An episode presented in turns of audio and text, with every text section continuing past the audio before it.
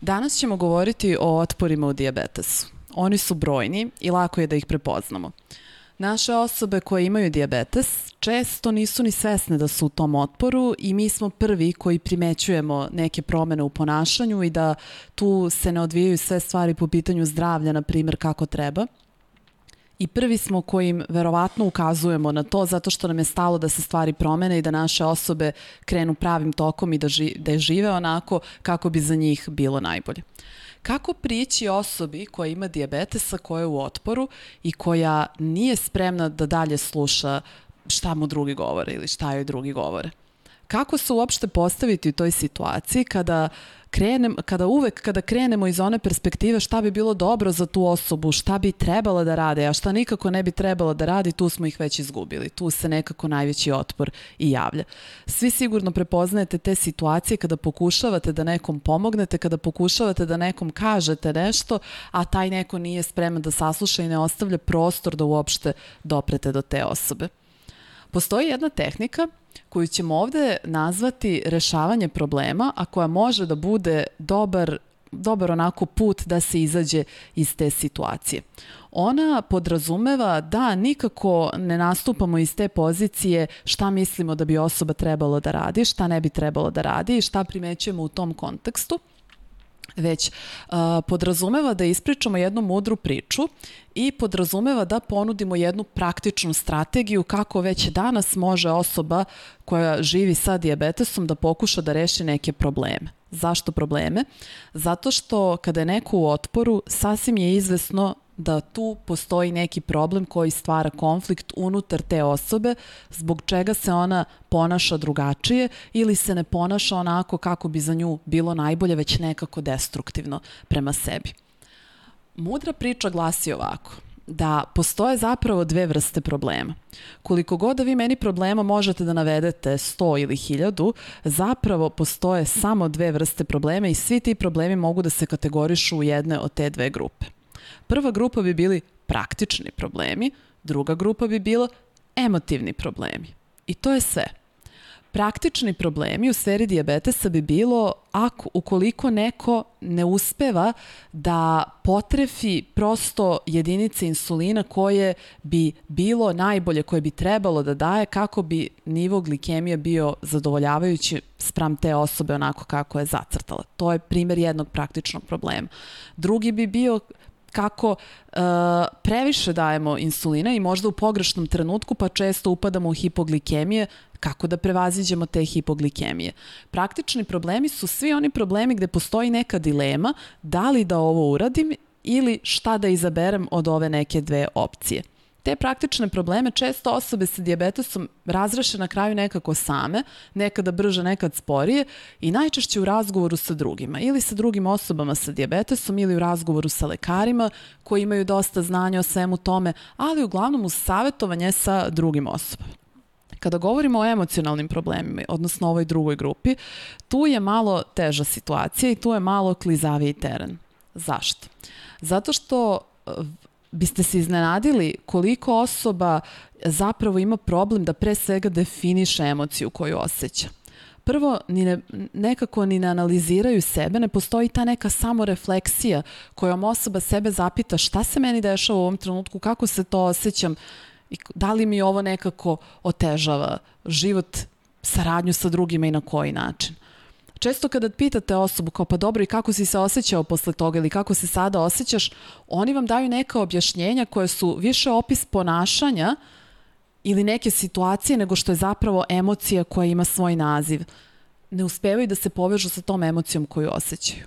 Kada su emocije intenzivne i neprijatne, one su često i blokirajuće. To su one ekstremne emocije kao što su anksioznost, depresija, bes, osjećanje besa, strahovi, pogotovo panični napadi. Tako prepoznajte. Čim postoji neki ekstrem koji vas preplavljuje, znajte da ste u nekoj blokirajućoj emociji i da na tome treba proraditi. Prvi korak u rešavanju otpora onda osobe sa dijabetesom bi bila ova mudra edukativna priča gde osoba onda može da se usmeri na to da prepozna gde se nalazi njen otpor, gde se nalazi njen problem. Onda možemo da pristupimo drugom praktičnom koraku, a to je sastavljanje liste. ponudite osobi sa dijabetesom, ili ako ste vi osoba sa dijabetesom koja upravo ovo sluša, evo nudim vam ja odmah sada, da uzmete papir gde ćete sastaviti listu svega onoga što prepoznajete da je vaš neki problem. Mali ili veliki, nije važno, sastavite sve što vam u ovom trenutku stvara neku poteškoću, zbog čega se možda osjećate loše ili što vam stvara dilemu koju nikako niste razrešili ili ne uspevate da je razrešite, postignete nešto što ste zacrtali. Nakon toga, sa te liste razvrstat ćete to što ste napisali u dve kolone. Ono što znate da je sigurno rešivo i ono što znate, ono za što vam se čini da nije rešivo. Zatim sledi jedan interesantan korak. Izabrat ćete jednu stvar, jedan problem s ove liste za koju mislite da je rešiva i krenut ćete da se posvećujete rešavanju upravo te situacije, upravo tog problema koji ste izabrali. Šta je dobro u ovoj tehnici? Pre svega, napravite listu gde vidite da li imate 20 problema ili zapravo imate dva koji su izgledali kao 20 problema. To je prvo što ćete osvestiti. Čim osoba osvesti, čim je na pravom tragu, njena emocija je lakša, njena emocija je bolja, već je na putu ka razrešenju. Šta je još dobro u ovoj tehnici?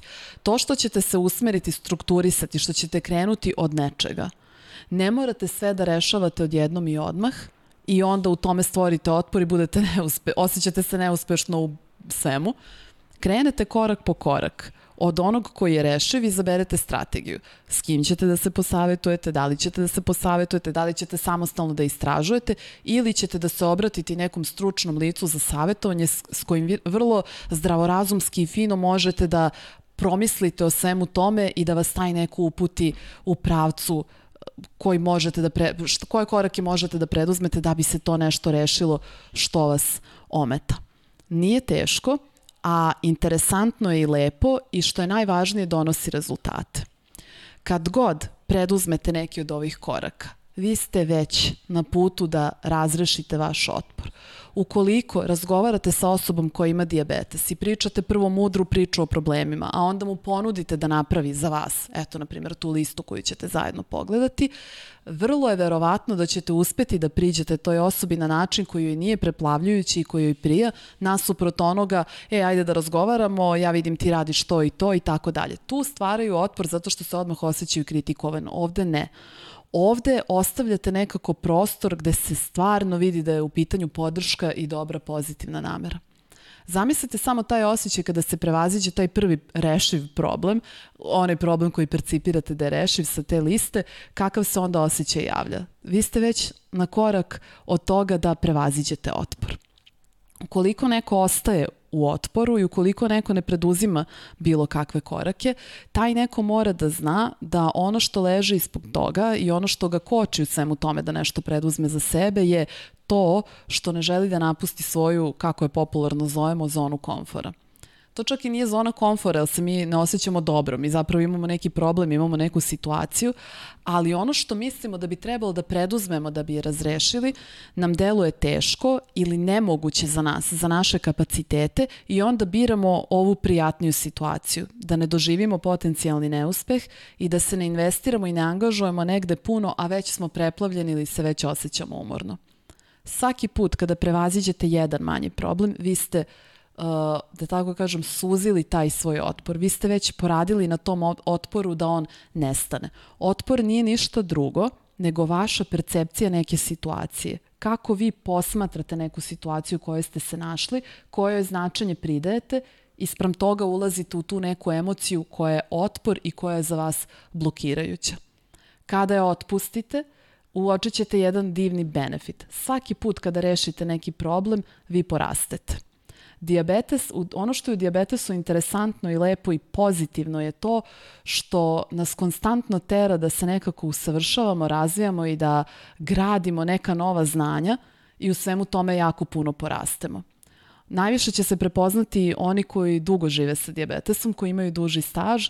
Samo oni znaju kroz šta su prošli, kakve su sve već uspomene zahvaljujući dijabetesu kreirali i one kojih se radije sećaju i onih koji se nerado baš sećaju. Ali zapitajte se koliko vam je to pomoglo da porastete kao osoba i gde ste sada u ovom trenutku i vrlo je verovatno da vi, ako tako razmišljate, niste u otporu.